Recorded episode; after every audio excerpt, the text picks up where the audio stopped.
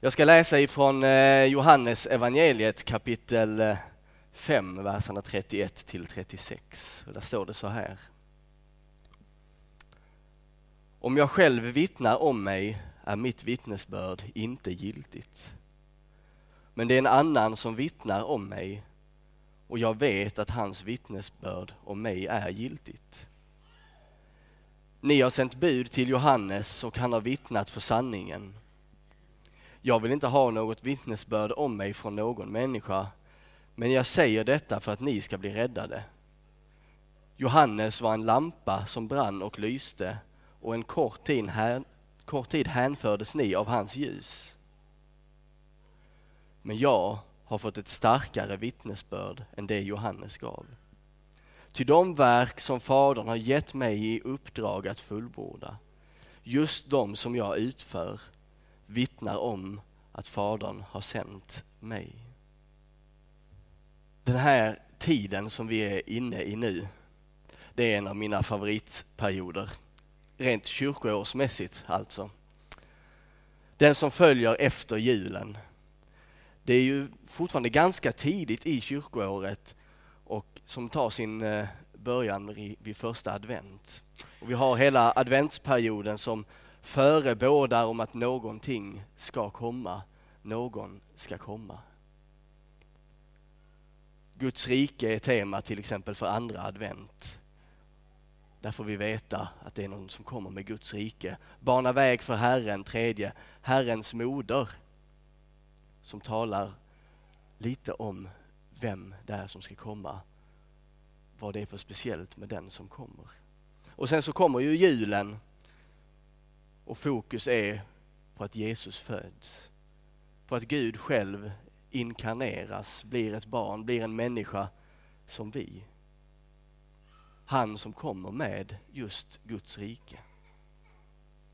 Men den här perioden nu fram till fastan så handlar kyrkoårets söndagar om att förstå vem var det nu som kom då? Vem är denna Jesus som kom? Vad är det som finns hos honom? Vad är det som finns i honom? Vem är han? Jag brukar kalla de här söndagarna för identitetssöndagarna för de beskriver Jesus identitet lite grann. Förra söndagen var temat Jesu dop och i texten från Markus evangeliet där så hörde vi Guds röst säga att detta är min älskade son. Vi får veta tydligt, klart och tydligt att Jesus är Guds son. Mycket tydligare än så blir det inte i att berätta om vem Jesus är. Dagens tema berättar om en annan del av Jesus identitet. Livets källa. Han är livets källa. Nästa söndag är temat Jesus skapar tro. Det är lite mer utifrån vad han gör, men ändå på något sätt vem han är. Han är den som skapar tro i oss. Men temat Livets källa och texten från Johannes evangeliet om att Jesu liv och gärning vittnar om vem som sänt honom och alltså därför ytterst om vem han är. Ty de verk som Fadern har gett mig i uppdrag att fullborda, de som jag utför, vittnar om att Fadern har sänt mig. Återigen så får vi här Jesus identitet förklarad. Återigen så är det en stark relation till Fadern, till Gud. Det är Guds son. Helt enkelt. Men nu ska vi inte fastna för mycket i förra söndagens tema och text. Även om jag kan säga att det går igen i dagens tema och den text vi läser idag. Och vi har ju den med oss i ryggen. Den tron att Jesus är Guds son med allt vad det innebär. Så dagens tema då, livets källa. Det finns många saker man kunde tänka på där och jag tyckte du hade en eh, rätt så bra kring det här med referensramar. Vad är livets källa? Ja, mina tankar för mig till ett annat intresseområde som jag har, som jag inte nämnde i intervjun där, men det här med skapelseteologi, vetenskap. Jag är vansinnigt förtjust i att sitta och läsa vetenskapstidningar och naturvetenskap. Tycker det är fantastiskt roligt. Och samtalet, diskussionen mellan vetenskap och tro, naturvetenskap och religion. Det är, det är ett spännande samtal tycker jag, en spännande diskussion. Roligt att eh, sitta och tänka och filosofera och navigera i. Jag gillar liksom att veta hur saker och ting hänger ihop. Jag har ofta med mig detta när jag läser och studerar Bibeln. För I min teologiutbildning så var det också där bibelvetenskapen så var det intressanta. Hur hänger saker och ting ihop egentligen? Men jag har ofta med mig de här tankarna, den här diskussionen, när jag läser och funderar över Bibeln. För att när jag möter människor så finns det många frågor och tankar på de här områdena. Jag har fått en fantastisk förmån sedan jag flyttade hit. Jag har fått kontakt och fått lov att komma in på en del gymnasieskolor. Vilket inte är så lätt nu för tiden att komma in i skolans värld som kyrka. Men jag har fått komma in dit med kragen på mig och vara med på några religionslektioner. Och faktiskt fått hålla i hela religionslektionen själv också. Det är bra att ha lärare i församlingen ibland. Så man kan få små genvägar in. Och det har ju oftast varit på det temat, just vetenskap och tro. Det är naturelever, teknikelever, framförallt på Tycho Brahe-skolan. Så det finns med där i deras tankar om religion. Dessa två, ja, vi kan väl kalla det dessa två storheter då, religion och vetenskap. De har ju legat i konflikt med varandra under en längre tid. Men egentligen inte så lång tid. Bara den senare delen av kyrkans 2000-åriga historia har det faktiskt varit en konflikt.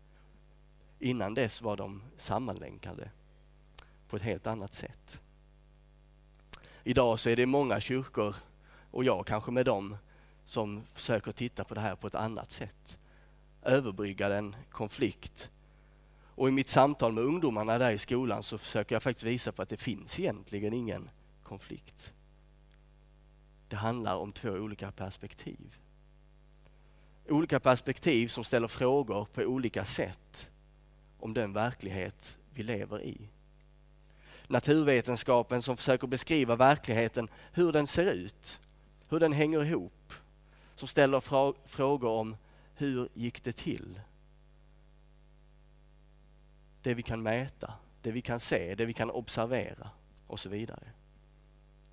Men tron, religion och filosofin, det beskriver ju också hur verkligheten ser ut, eller hur?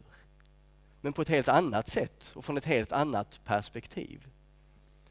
Där ställer vi mer frågor om vad är vår plats i den här verkligheten? Vad är meningen och syftet med skapelsen? Vad är meningen och syftet med mitt liv? Frågor om varför vi finns till och då inte ett orsakssamband utan mer om meningen kring vår existens. Vi försöker förstå hur världen påverkar oss och hur vi påverkar världen. Det tydligaste exemplet som jag lyfter med ungdomarna där då för att förklara det, det är ett ganska enkelt exempel. Men det är det här om kärlek. Så ställer jag frågan, vad är kärlek? Och de går direkt in på naturvetenskapsförklaringen. Ja, men det är kemiska processer i hjärnan. När man blir kär så ja, men det är synapserna som blir i obalans och så vidare. Så där, jag vet inte exakt hur det är, men det är något åt det hållet. När vi blir kära så blir synapserna i obalans, och kemiska vätskor flödar och vår hjärna och vår kropp reagerar när vi känner kärlek. Försök skriva en låt till Melodifestivalen om det, säger jag. Du får mina synapser ur balans eller något sånt där. Ja, men det blir inte bra. Den kommer inte vinna. Eller så kanske den gör det för att alla vill vara lite motvalls nu för tiden. Men det är inte så vi, det är inte så vi tänker det. Det är oftast inte så vi beskriver kärlek i musiken. Istället så vänder vi oss till poesin, vi vänder oss till filosofin eller till vår tro, hur den nu ser ut, för att uttrycka det vi upplever, det vi känner när vi känner kärlek. Och det stämmer ju inte till närmelsevis överens med naturvetenskapens förklaring om kärlek. Varenda kärlekslåt har ju en fullständigt ovetenskaplig syn på vad kärlek är. Ni kan sätta på radion i eftermiddag och lyssna så hör ni. Det finns ingenting som stämmer överens med den naturvetenskapliga bilden av kärlek. Men det är det ingen som ifrågasätter. Att man skulle beskriva kärlek på det sättet. Att det skulle inte vara kärlek då. Det är två olika sätt att beskriva och förstå samma verklighet. Vi gjorde ett tankeexperiment, jag och ungdomarna där då i en av klasserna. Om det går att beskriva Gud, vad Gud är för någonting, rent naturvetenskapligt alltså. Kanske ett omöjligt experiment, men vi gjorde ett försök med utgångspunkten att om någonting finns, och då fick jag dem att gå med på att Gud finns, vi utgår från det då. Om någonting finns så går, måste det gå att mäta eller observera. Vad trillar ut om vi sätter in Gud i den ekvationen så att säga? Ja, vi gjorde ett test och se om det gick. Men jag kan säga att det är lättare med begreppet kärlek än Gud. Men det var spännande att se hur ungdomarna satt och försökte reflektera över Gud. En Gud som de initialt säger sig de inte tror på. Det var oerhört spännande att se att de kom igång och de fick börja, om än inte definiera sin egen bild av Gud, men åtminstone börja upptäcka sin egen bild av vad Gud kan vara. Och då blev det intressant. Idéer om att Gud är den samlade energin i universum kom upp. Eller att Gud är själva varat i vilket hela, hela universum existerar. Och där hittade vi för övrigt ett par bibelord som kunde understödja det. Guds namnet i sig, jag är. Verbet vara är Guds namn. Och så hakade vi på Apostlagärningarna 17. Det är i honom vi lever, rör oss och är till. Ja, då funkar det rätt bra på den tanken. Ett helt annat förslag, och det här tyckte jag var intressant, var att Gud var slumpen. var det någon som föreslog och hade någon slags tankegång om det. Slumpen som fick allt att en gång skapas och finnas till. Det gjorde ju åtminstone Gud till skapare av allting. Om än en något omedveten sådan. Vi blev ju såklart inte färdiga med det här samtalet.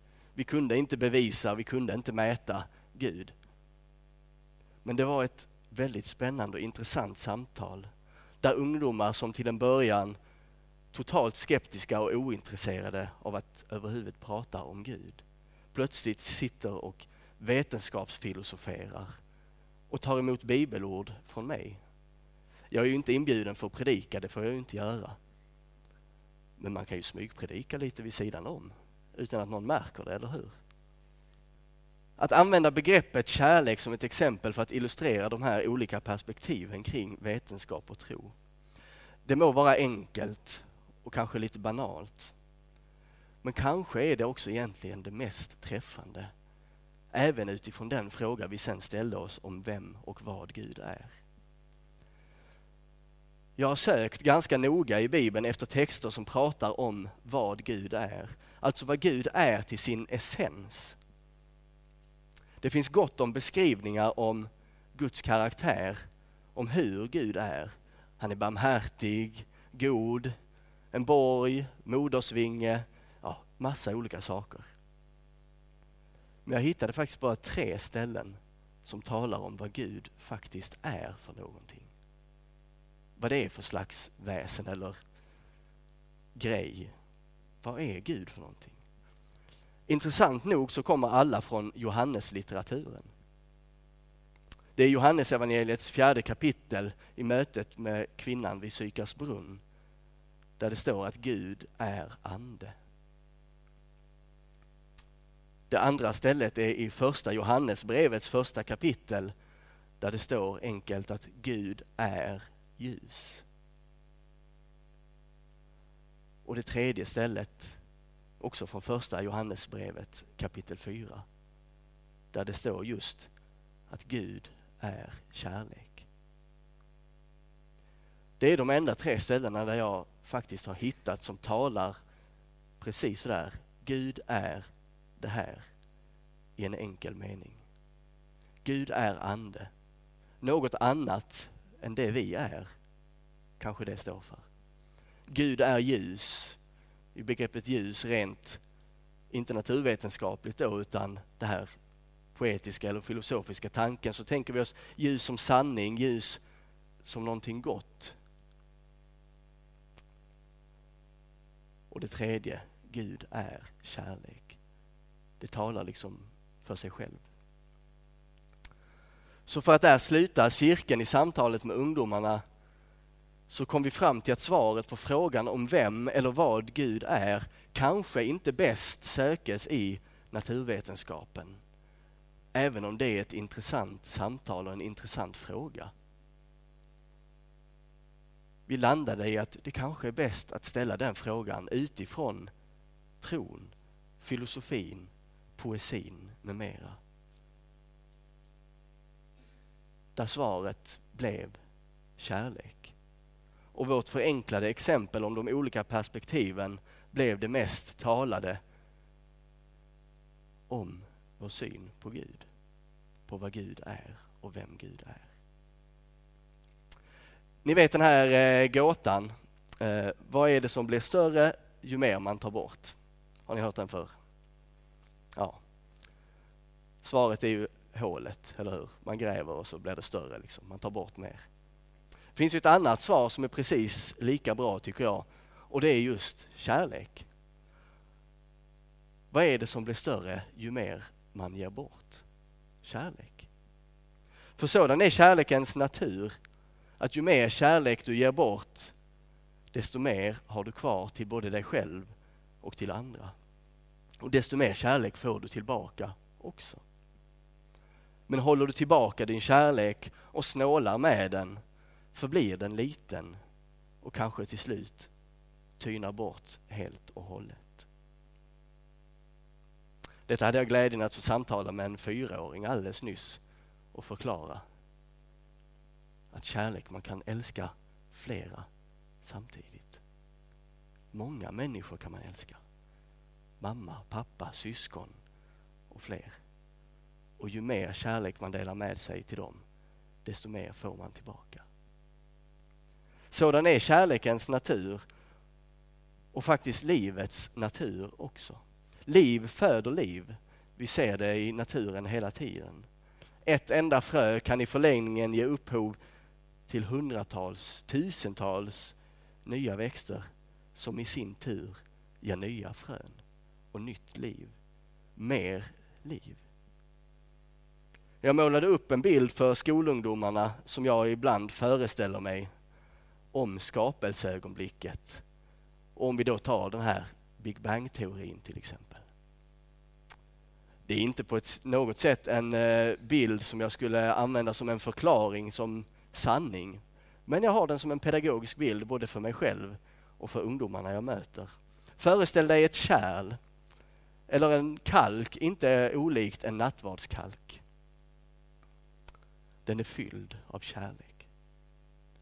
Den är fylld av Gud, den kanske är Gud. Och som vi då känner kärlekens natur så föder kärlek mer kärlek och det växer, det stiger i den här kalken och till slut så svämmar den över i en explosion av kärlek. En Big Bang av kärlek om man så vill, av Gud som skapar livet. Gud som skapar universum av kärlek, av sin egen natur. Det är ju inte en naturvetenskapligt hållbar bild, eller hur? Men det är en poetisk bild av en naturvetenskaplig teori som kan skapa en mening och en tanke för oss. Som kan skapa en förståelse om tillvaron vi befinner oss i. Och då är vi inne på temat livets källa. Kärleken, Gud. Och som jag kallade de här söndagarna så är det Jesus identitet som är i fokus. I dagens text från just Johannesevangeliet säger ju Jesus så här. De verk som Fadern har gett mig i uppdrag att fullborda. Just de som jag utför vittnar om att Fadern har sänt mig. Jesus uppdrag att fullborda, det är att visa på den kärleken. Visa på Fadern för människan, för oss.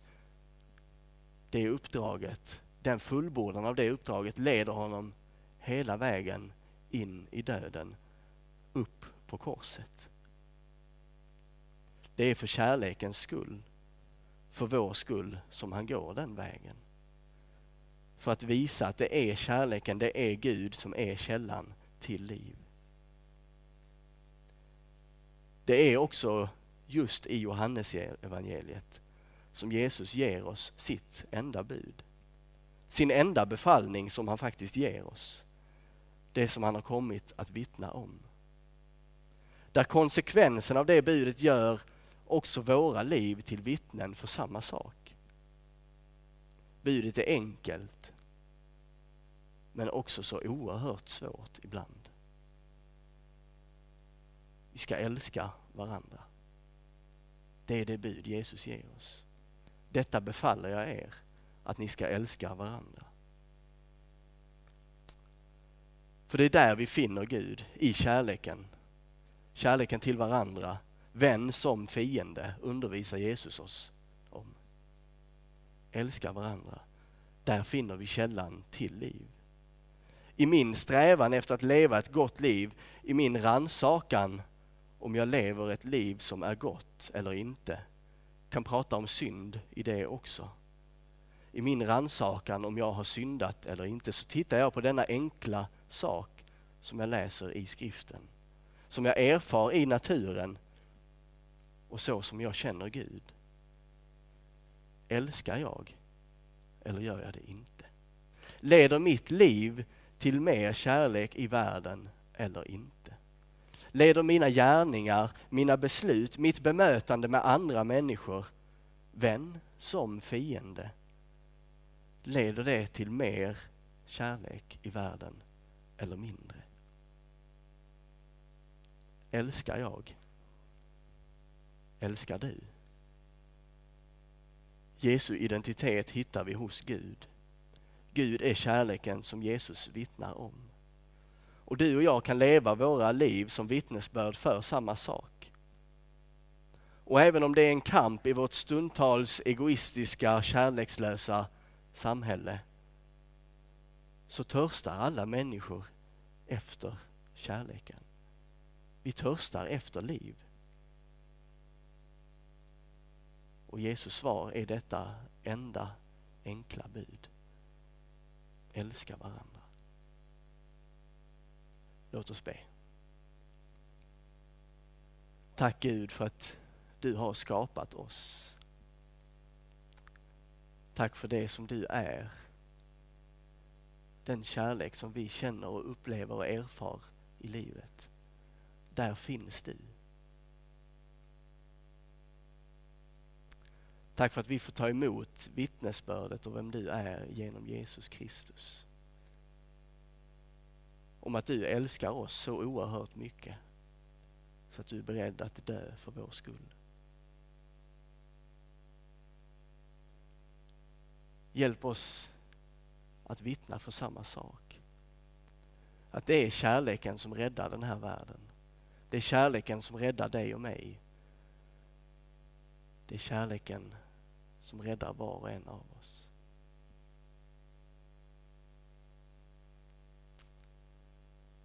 Låt oss Herre få stå som vittnen för kärleken i vår värld.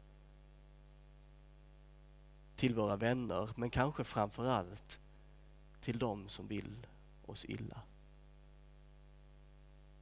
Låt oss möta dem med kärlek och visa på att det är där livets källa finns. I dig, i kärlek.